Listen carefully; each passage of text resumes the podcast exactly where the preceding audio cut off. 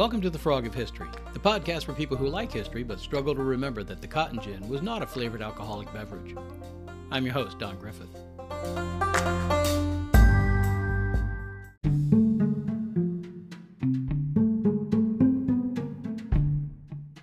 In this episode, who was the first woman to receive a U.S. patent? It turns out the answer to that question isn't as straightforward as you might think. And well, why is it important? Well, to me, it's important because the role of women in technological advances in the country has a longer history than many realize. Indeed, behind many of the most successful captains of industry, there was a woman, without whose contributions that captain might have just been paddling a canoe and not commanding an industrial ship of the line. Now, many assert that the first woman to be granted a patent was Mary Dixon Kies, and on May 5, 1809, she was granted her patent for a method of weaving straw with silk thread. It was listed as number 1040 in a list of patents provided by the Secretary of State to the U.S. Congress. Now, this method was used to make hats, or more precisely, straw bonnets, of the type that were very popular in the early 1800s. Unfortunately, like today, not too long after her patent was granted, fashions changed and sales plummeted. She never really had the chance to profit from her invention, and she died in poverty. And while she, like so many other women who have gone unrecognized for their contributions, deserves our respect and praise, she might not actually be the first American woman to receive a patent. That honor might belong to another inventor, some 16 years earlier. Her name was Hannah Wilkinson Slater, and she seems to have invented a new kind of cotton thread that aided her husband's business immensely. But cotton, and in particular how to process cotton into fabric, was the high stakes competitive technology of its days. Industrial spies, some even hired by other governments, attempted to steal each other's cotton processing technology. And Hannah's story is intertwined, if you'll pardon the pun, with this international intrigue. And perhaps as early as 1793, she filed for and possibly even received a patent on her new type of thread.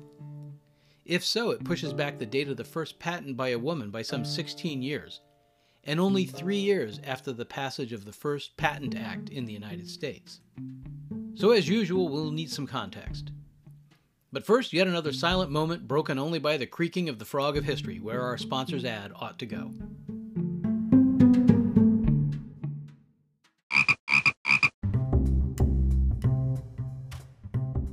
Well, still no sponsors. So on with the context. Hannah was born to Oziel Wilkinson and Lydia Smith Wilkinson on December 15, 1774, in Smithfield, Rhode Island, just outside Providence. Now, a boycott called for by the First Continental Congress had gone into effect just two weeks earlier.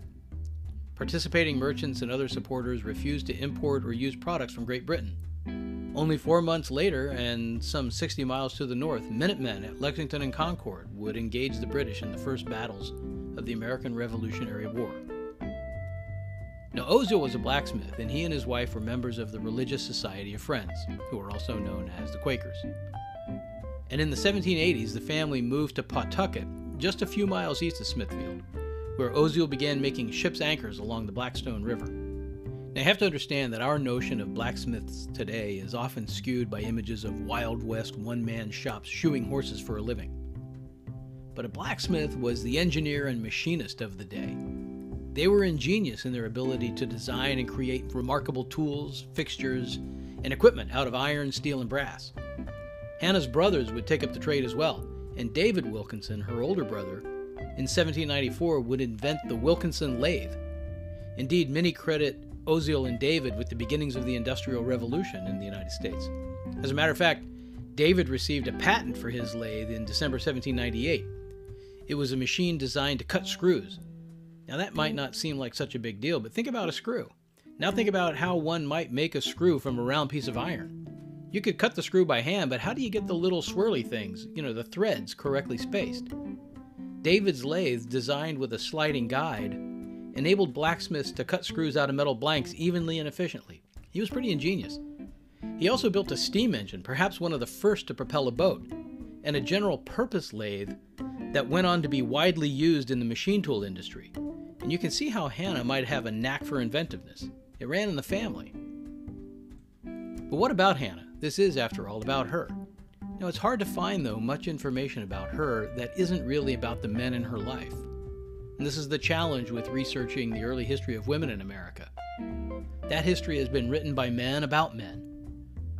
But there is much we can glean from the records, and in doing so, lift just a little the veil that is the fog of history. While the public and business role of women at the turn of the 19th century was limited in the, in the United States, both by law and practice, as a Quaker, she grew up with more equality than most women. Quakers had a long tradition of religious equality between men and women, and while patriarchy was still the rule of the day, women played a more equal role in Quaker services and in Quaker families and in Quaker society. She would have been educated at home, she would have learned to read and write, and she would have been taught many of the domestic duties that most young women of the time would have learned. And this included learning to spin thread and yarn on domestic spinning wheels for making and repairing clothes. And while traditional occupational roles still applied, she would have learned from both parents and from her siblings. But like many young women in the late 18th century, by the time she was 16 or so, she would have been eligible to marry. And this means we need to introduce Samuel Slater. Now, Samuel was born in Derbyshire, England in 1768, so he was about six years older than Hannah, and he had been an apprentice for Jedediah Strutt, who owned a cotton mill in England.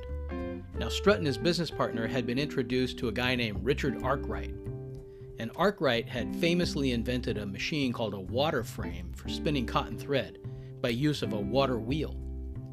Samuel was apprenticed to Strutt, and um, after his apprenticeship ended, he needed to find work. And knowledge of Arkwright's invention was highly sought after in the United States. You see, Great Britain had enacted a series of protectionist restrictions on exporting tools and know how.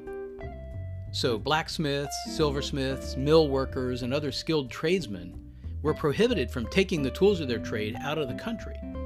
Not only could they be fined or imprisoned, captains of ships who helped to smuggle out the technology could face similar punishments and confiscation of the contraband. In America, these restrictions were reviewed as an effort by the British to keep the newly formed country reliant on British goods, from silverware to clothing. The British, for their part, just viewed it as protecting uh, their intellectual property.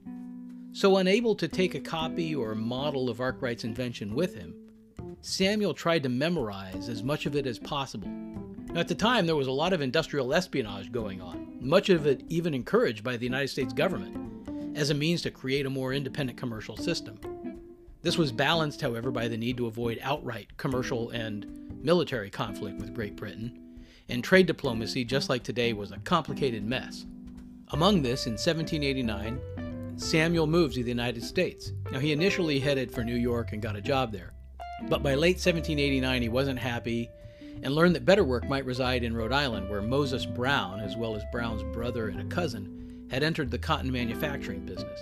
Now, you might have heard about Moses Brown. Not only was he a businessman and another Quaker, but he and his brothers were also founders of what would become Brown University. Now, Slater thought he could help the Browns, who were having trouble reproducing both the quality and the quantity of cotton that they thought that they thought that they should be able to produce on a copy of an Arkwright machine. Now, sort of like today, why buy the name brand when a generic knockoff might be just as good? So they were trying to be that knockoff. And Slater got the job based on his knowledge of the Arkwright machine. So Brown, just like poaching a competitor's employees today, hired Samuel and he moved to Rhode Island. Samuel soon learned, however, that the machines were basically worthless imitations and that he would need to start from scratch. And he was despondent, but determined to make them work. But like any young person in a new town, he needed a place to live. And it wasn't unusual for families back then to take in boarders. And Moses Brown introduced Samuel to Moses's fellow Quaker, Oziel Wilkinson, suggesting that Samuel board with the Wilkinson family. Now, according to Slater's friend and biographer George White, two of Wilkinson's daughters were still at home when Slater came to visit. Now, according to White, Moses Brown introduced Mr. Slater to Oziel Wilkinson of Pawtucket, Rhode Island, as a suitable place for him to board. As the stranger came into the house, the two daughters, as is not uncommon, ran out of sight. But Hannah lingered with curiosity and looked through an opening in the door. Samuel saw her eyes and was interested in her favor. He loved at first sight, but it was sincere, it was permanent. Nothing but death could have severed the ties which endeared him to Hannah Wilkinson. He was happy in fixing his affections so soon on one who loved him, and on one so worthy that lodestone served to bind him to Pawtucket when everything else appeared dreary and discouraging. So Samuel moved in and love was in the air. The 1790 census doesn't provide a lot of information, but it does indicate that in Oziel's household were six free men above the age of 16 and three women, though the census doesn't delineate between younger and older women. But we do know that Hannah had three sisters, at least one of whom was already married, so the three women are likely Hannah's mother and at least one other sister, and possibly even Hannah. It's not clear why the fourth woman in the household is missing, but the census was far from perfect. It also shows two free white males below the age of 16. Now, these were probably Hannah's younger brothers. And the census carries two other categories all other persons and slaves. Now, Oziel, like many Quakers, didn't own slaves, but there is an entry for one other person. Could this have been Samuel? Of course, Hannah, like her family, was a Quaker, while Samuel wasn't, and Oziel and Lydia were initially opposed to their courtship and eventual marriage. Samuel's friend George White explained it this way The parents of Hannah being friends, they could not consistently give consent to her marriage out of the society and talked of sending her away some distance to school. Which occasioned Mr. Slater to say, You may send her where you please, but I will follow her to the ends of the earth. Now, whether the claim by George White is true or just the embellishment of an admiring biographer, we don't know. But it is true that on October 2nd, 1791, Samuel and Hannah were married. Samuel was 23, Hannah was two months shy of her 17th birthday.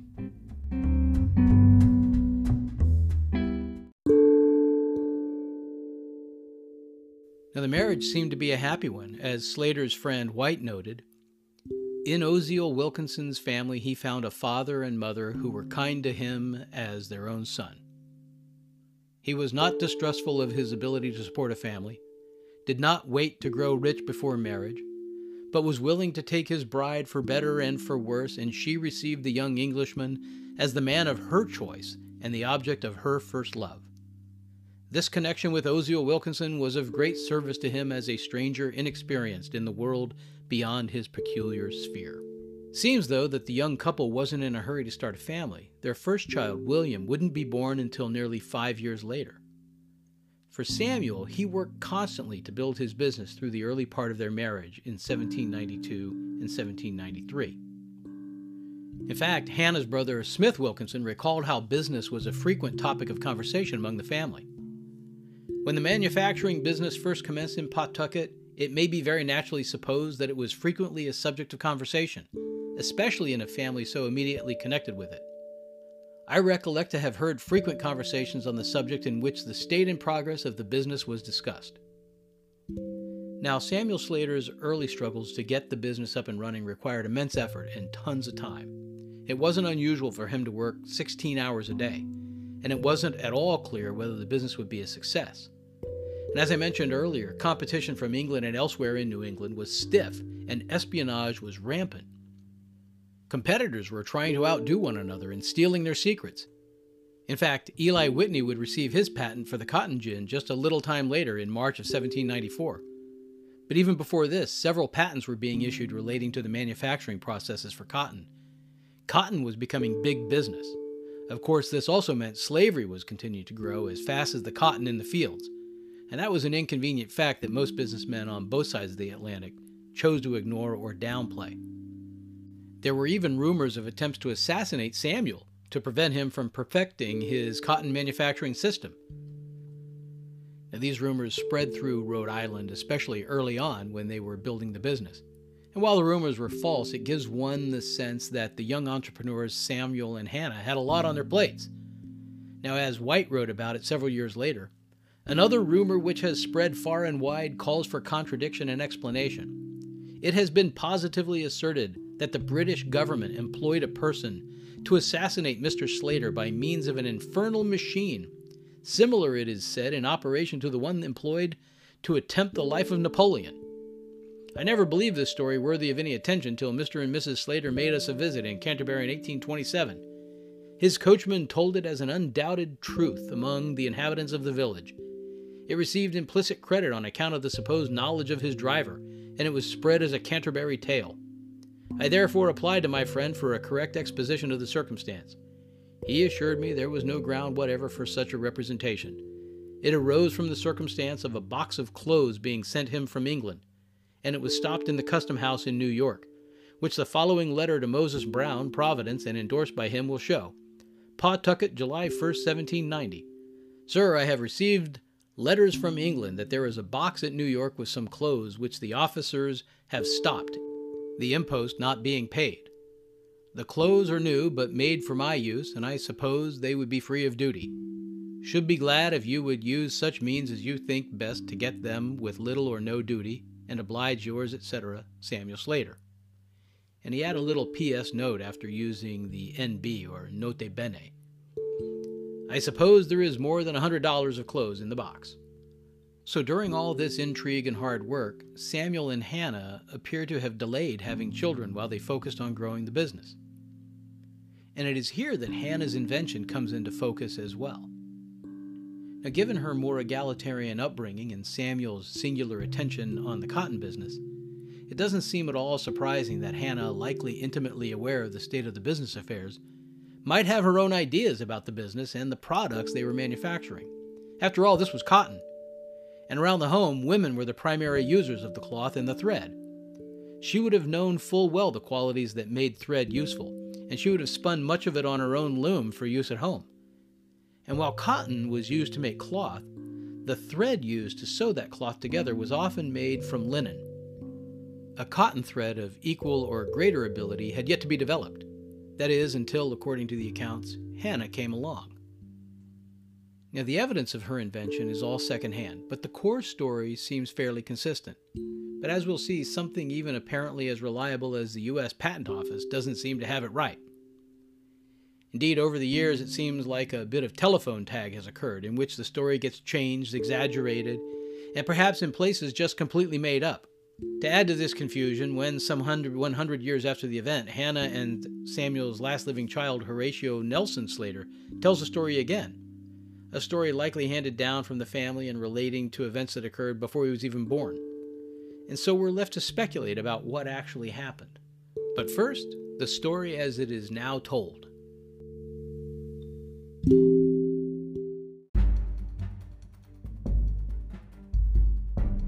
Sometime in 1793, which still would have been during the early stages of building the Slater cotton business, Samuel showed Hannah and her sister some very smooth yarn from something called long staple Surinam cotton.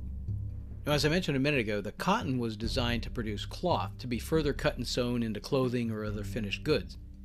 Hannah took the yarn in her hands and, in, in one official version written by the Slater Trust Company itself, back in 1917, 120 years after the event. We even learn what she was supposed to have said. Now, this was in a pamphlet called Pawtucket Past and Present, and in it, the company claims that Hannah says, Is it not very smooth? She is reputed to have said to her sister, but would it not make good thread?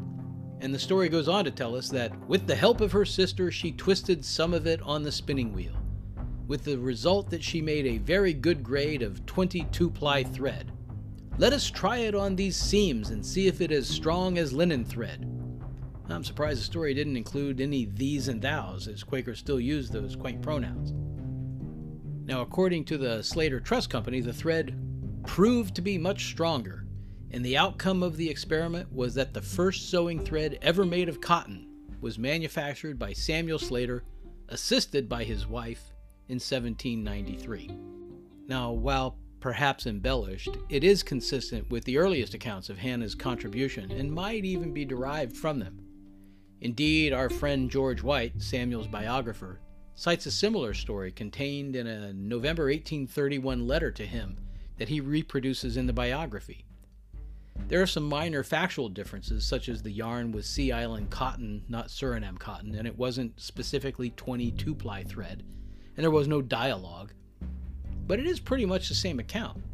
So it's likely this story has at least a kernel of truth to it, and Hannah probably did invent a type of cotton thread that could be used for sewing. The problem is that this wasn't even White's recollection about Hannah spinning the thread. This came in this correspondence that he re- reproduced in the memoir from an unattributed writer passing on information to him about the town of Slaterville, named, of course, for Samuel, the patriarch of manufacturers.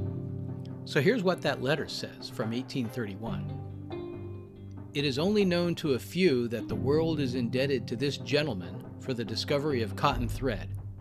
In 1794, while spinning a quantity of Sea Island cotton, the evenness and beauty of the yarn attracted the attention of Mrs. Slater.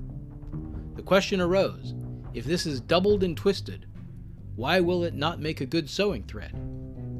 The experiment was made, and in order to be fully satisfied of the result, a sheet was made with one half linen thread and the other half with the cotton. It was immediately put into use, and the first thread that gave way was the linen. From the period he commenced the manufacture of thread, and it soon spread into England, France, and other European countries where it is generally supposed to be of English origin. So here the claim is is that cotton thread was an American invention created by Hannah Slater. Now this is the earliest reference I can find about Hannah's invention, and most others seem to copy from it or a slightly later version that ran in a couple of newspapers, but whose source clearly appears to be this biography or memoir as it was called of Samuel Slater. And no mention of a patent application appears in any of those stories.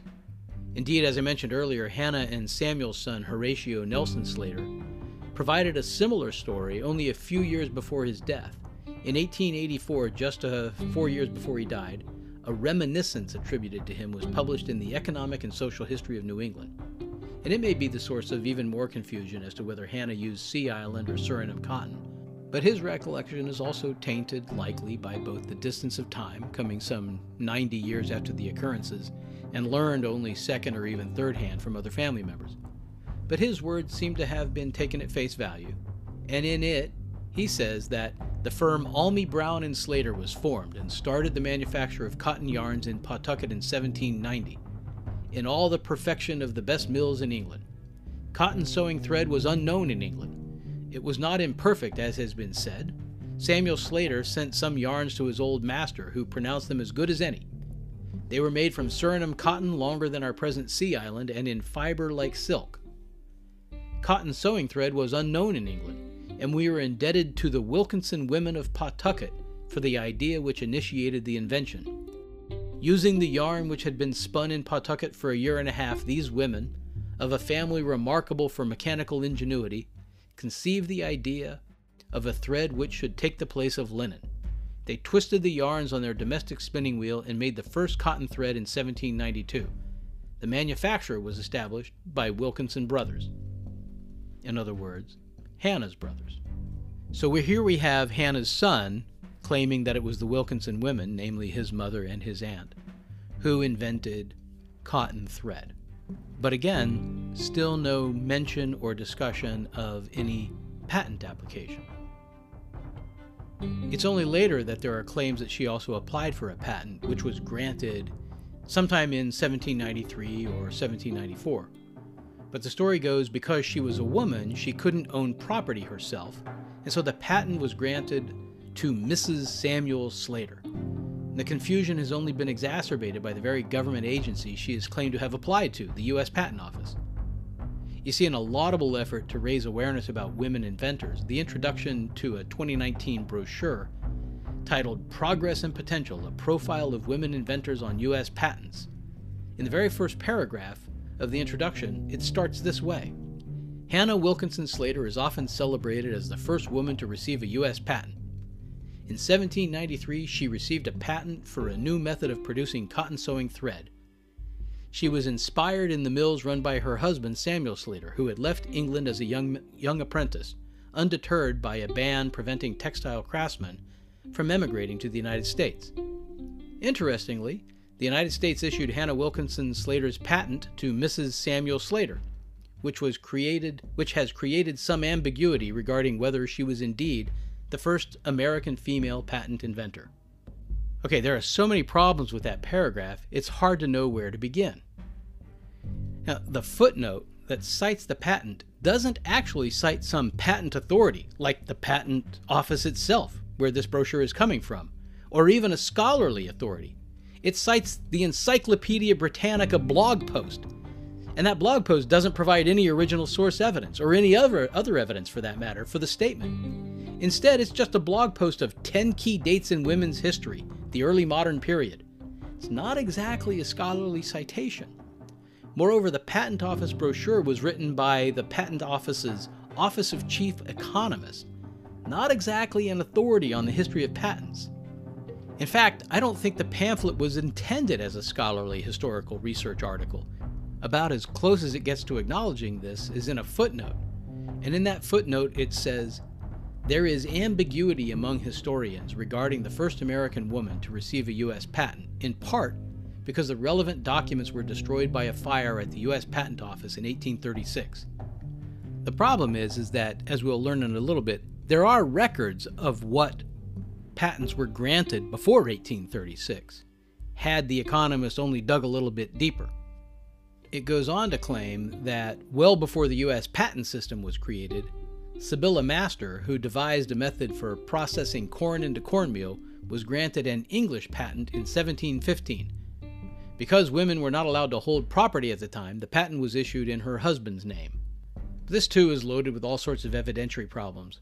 First, it's only partially true that women were not allowed to hold property. Single women in the United States, either before they were married or once widowed, were indeed allowed to own property in the colonies and then after the United States became the United States. It was married women who lost their identity, and she and her husband were deemed to be one person, and that one person was the husband. So while this would have been true in terms of ownership for someone like Hannah, as a general matter, it's simply wrong. Moreover, the footnote cites as its authority something called the Women's History blog, which is a fine blog, but it makes it abundantly clear on the website that the sources for its stories are all found on the internet. And in the case of the particular blog post cited, it offers no scholarly evidence for the statement that Hannah got a patent. It simply cites other internet sites that frankly don't provide any original source evidence either. So it becomes circular very fast, and that's the challenge. So one can add to this the fact that in 1836 the Patent Office did have a fire in which nearly all the original patent applications were lost. Now some claim that this is why we don't know whether Hannah was ever granted a patent. So now we have to deconstruct as best we can the facts from the legend. So let's learn a little bit about the Patent Office and the patent laws that were passed first in 1790 and then changed in 1793 to enable inventors in America to get a patent and therefore get protection for their inventions.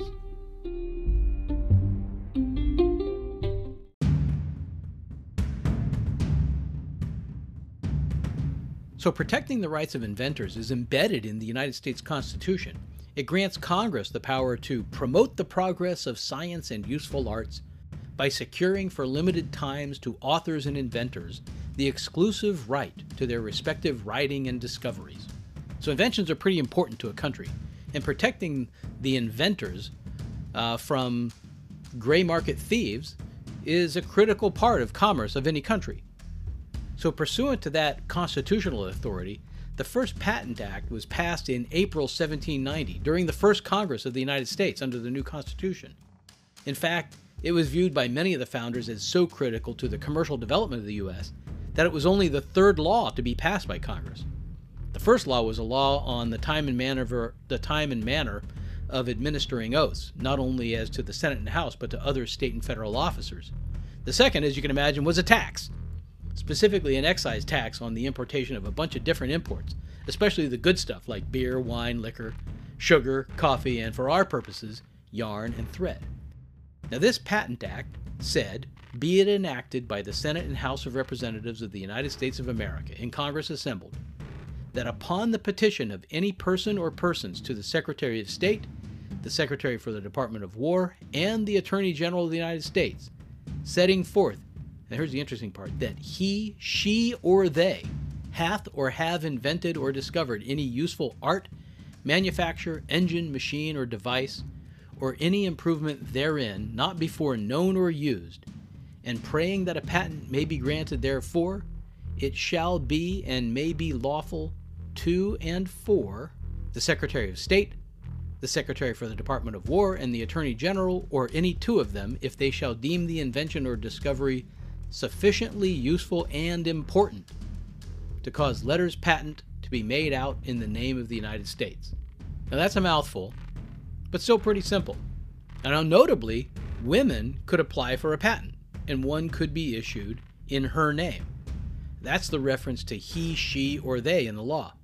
Of course, to the extent that she was married, ownership of that patent might, under state law, have belonged to her husband.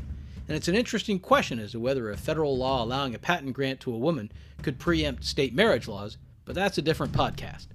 Now, the problem was that the law required applicants to provide a written description together with drafts or models distinguishing the applicant's invention from prior art. Now, a model is exactly what you think it is it's a miniature version of your machine. And you had to petition the Secretary of State, the Secretary of War, and the Attorney General, all of whom were, re- were required to examine the application, and then at least two of them had to agree that the patent should be issued. So, as you can imagine, that took a lot of time. Think about it. Thomas Jefferson, as Secretary of State, had to personally examine your patent. He had to understand it, and then he had to then he had to decide that it was useful and important. And two members had to agree. And the statute provided almost nothing in the way of either substantive or procedural review standards. And so the system proved extremely cumbersome, and only about 57 patents were issued under the 1790 Act. In fact, it was so cumbersome that in 1793, Congress reformed the law. Now, this new patent law, though, had just the opposite effect, making it very easy to get a patent. Now, patents were still limited to any new and useful art, machine, manufacture, or composition of matter, or any new and useful improvement on any art, machine, manufacture, or composition of matter. So while the requirement that the patented invention had to be useful continued, it wasn't long it was no longer necessary that it be important. And that's a difficult thing to, de- to decide, uh, especially at a time when it's just being invented. I mean, think about it. Did anybody think the internet was that important when it was invented? I mean, other than Al Gore, of course. The problem with the new law was that instead of examining a patent application to determine whether the invention met the requirements of the Act, it was really left up to the courts to declare a patent invalid if it lacked novelty or wasn't properly described in the application. And as more patents were issued, there were more patent disputes arose, and this became a burden on the courts. So I suppose it's possible then that Hannah might have applied for a patent in 1793 or 1794 after the 1793 Patent Act was passed, and, and it would have been fairly easy to get a patent. It is interesting to note, though, that the language about he, she, or they had changed in the 1793 Act from he, she, or they to he or they. It's not clear what impact this might have had, but we do know later that it appears that um, Mary Kies eventually did get a patent in 1809, but there were no women who appeared to have been granted a patent before that. But if Hannah had applied, it was probably under this new act in 1793. Now, some authors claim that any patent application and grant would have been lost in this great patent office fire that occurred in December 1836. Now, nearly 10,000 patents were lost in the fire, as well as a couple thousand models of the inventions. And that itself is a true historic tragedy. Now, these authors will claim that Hannah's patent was lost in the fire, or at the very least, we can never know whether one was granted because the early records were all lost. But here's the thing, though. In February of 1805, James Madison, who was then the Secretary of State, sent a letter to the Speaker of the House of Representatives responding to the House's request of a list of individuals who had been granted a patent since 1790. So Madison's letter was written 30 years before the fire, and while all the records were still available. And it lists all the patents granted from July 1, 1790 to December 31, 1804. And while there are several patents relating to the manufacture of cotton, including Eli Whitney's famous patent for the cotton gin, which shows up on the list as being granted on March 14, 1794. But neither Hannah's name nor her invention appears anywhere in the list. Her brother David Wilkinson's patent for a machine for cutting screws appears on the list as being granted on December 14, 1798. So might Hannah have applied and not received one? Maybe. But starting in 1793 under the new Patent Act, patents were pretty easy to get. Could it have been missed? Maybe. My own suspicion is that she did indeed create the thread that Samuel used, but that a patent was never sought. Indeed, Slater took out no patents until much later in life, and Hannah's brother never patented his most useful lathe, and as a result, that one was copied profusely to the point that several years later the Congress actually granted him $10,000 for the invention, even though he never patented it. So we're left with speculation about Hannah and her invention. It doesn't seem to have affected their business, though.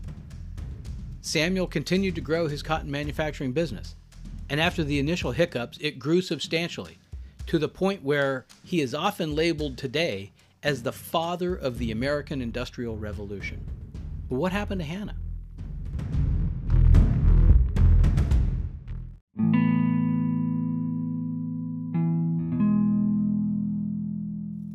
Samuel and Hannah seemed happy. They had 10 children over the years. Their first child, as I mentioned before, William, was born in 1796, five years after they got married. Unfortunately, he died at age five in 1801. Elizabeth and Mary followed in 1798 and 1801. Tragically, Elizabeth died the same year as William in 1801, and Mary was only two when she died in 1803. But after Mary, they had another seven sons. Samuel was born during all this tragedy in 1802, but he would die young at 19. He was followed by George, John, Horatio Nelson, who we met before, and William between 1804 and 1809. And in 1811, Hannah had another baby boy, but he died presumably at birth or soon thereafter as he wasn't given a name. So the family, even amidst the tragedy of early childhood deaths, continued to grow. And then in 1812, Hannah gave birth to Thomas. She was 37 and at high risk of complications due to her age. And Thomas was born on September 19th. But something happened. She struggled to recover from Thomas's birth. And just two weeks later, on October 2nd, Hannah died. She was 37. Samuel buried her in Smithfield. A short notice was published in the paper. It reads At North Providence on Friday last, Mrs. Hannah Slater, consort of Samuel Slater, Esquire, in the 38th year of her age, a virtuous and highly respectable lady, whose excellent qualities, displayed in the various walks of life, endeared her while living to all whom came within the sphere of her acquaintance, and embalm her memory in their hearts. For Samuel, it seems Hannah's death was devastating. As his friend George White explained, the War of 1812 decided the success of Mr. Slater's business. By that time, he had got so far underway, and all the operations and preparations he had previously made now gave him great advantage.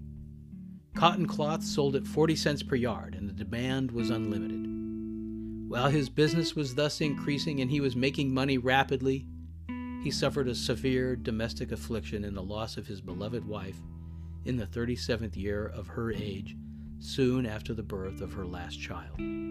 Thus he was left with a helpless family when his business demanded every moment of his attention. Of course, the care of his family was left to persons hired for the purpose, and they sometimes suffered for the common and necessary attention suitable to their age and infirmities. At that time, it was extremely difficult to obtain suitable persons to help in families. No money could secure them. Under no circumstances can you fill the place of a mother. I visited my friend while he was a widower and could not help observing how great a chasm was made in his family by the loss of his beloved Hannah. Her loss was felt by all her friends, and the poor lamented her whose charities and kindness they had experienced. While Samuel continued his business, other manufacturers seem to have caught up with his innovations and even surpassed him in the use of new technologies and methods. Now, some historians have argued that in the latter part of his career, he didn't seem to have the same competitive edge that he had when he was younger. And they attribute this to many things in terms of business techniques, business strategies, and the use of technologies. And they all seem to ignore, though, perhaps the psychological explanation. He no longer had the drive he once had because he no longer had the partner in Hannah that he once had. Indeed, about five years after Hannah's death, Samuel remarried. This, it seems, was a marriage of convenience. His proposal was in the form of a letter to Esther Parkinson, who he and Hannah had known before her death, and who was also a widow. The letter is addressed to Mrs. Robert Parkinson, widow, Philadelphia, from North Providence, Rhode Island, September 23, 1817. Dear Madam, as the wise disposer of all events has seen fit in his wisdom to place you and me in a single state, notwithstanding, I presume, none of his decrees have gone forth which compels either of us to remain in a state of widowhood. Therefore, under these and other circumstances, I now take the liberty to address you on a momentous subject. I have been inclined for some time past to change my situation in life, and have at times named you to my brother and sister for a partner, who have invariably recommended you as suitable, and have fully acquiesced with my ideas on the subject. Now, if you are under no obligation to anyone, and on weighing the subject fully, you should think that you can spend the remainder of your days with me, I hope you will not feel reluctant in writing me soon to that effect. You need not be abashed in any degree to express your mind on this business, for I trust years have taught me to receive your reply favorably if my understanding has not. I have six sons to comfort you, with the oldest about fifteen years. He has been at Oxford about a year, not Oxford in Great Britain. The youngest is in his sixth year. I believe they are all compos mentis, and they are as active as any six boys, although they are mine. Cousin Mary is down from Ludlow on a visit. She has a noble, corpulent son about six months old. I should have divulged my intentions to you months past, had not my brother given me to understand that he expected you daily on this way on a visit. Probably you may consider me rather blunt in this business. Hope you will attribute that to the country that gave me birth. I consider myself a plain, candid Englishman, and hope and trust you will be candid enough to write me a short answer, at mm-hmm. least whether it be in the affirmative or negative. And should it be in the negative, I stand ready and willing to render you all the advice and assistance in my power relative to settling your worldly matters. With due respect as a friend and countryman, I am, dear madam, your well wisher, Samuel Slater. N.B. Hope you are a Freemason as respects keeping secrets. Not exactly the I'll follow you to the ends of the earth romanticism Samuel's attraction to Hannah in his youth. And so Samuel remarried and continued his business and his marriage until his death in 1835. He had no children with Esther. George, John, Horatio, and Thomas survived him, but all but Horatio died in their 30s within 10 years of Samuel's death. Only Horatio Nelson Slater lived a long life. He took over the family business after his brothers died and successfully ran it for four decades, and he died aged 80 in 1888.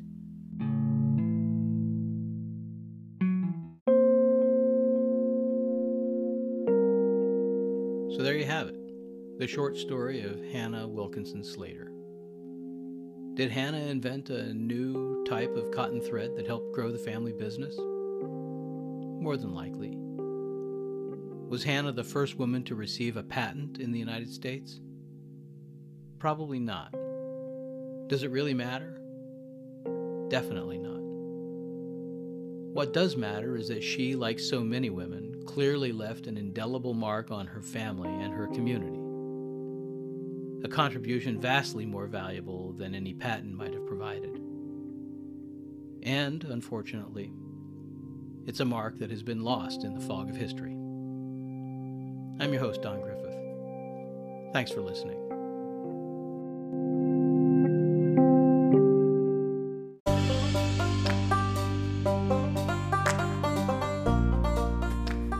That's it for this episode of The Frog of History.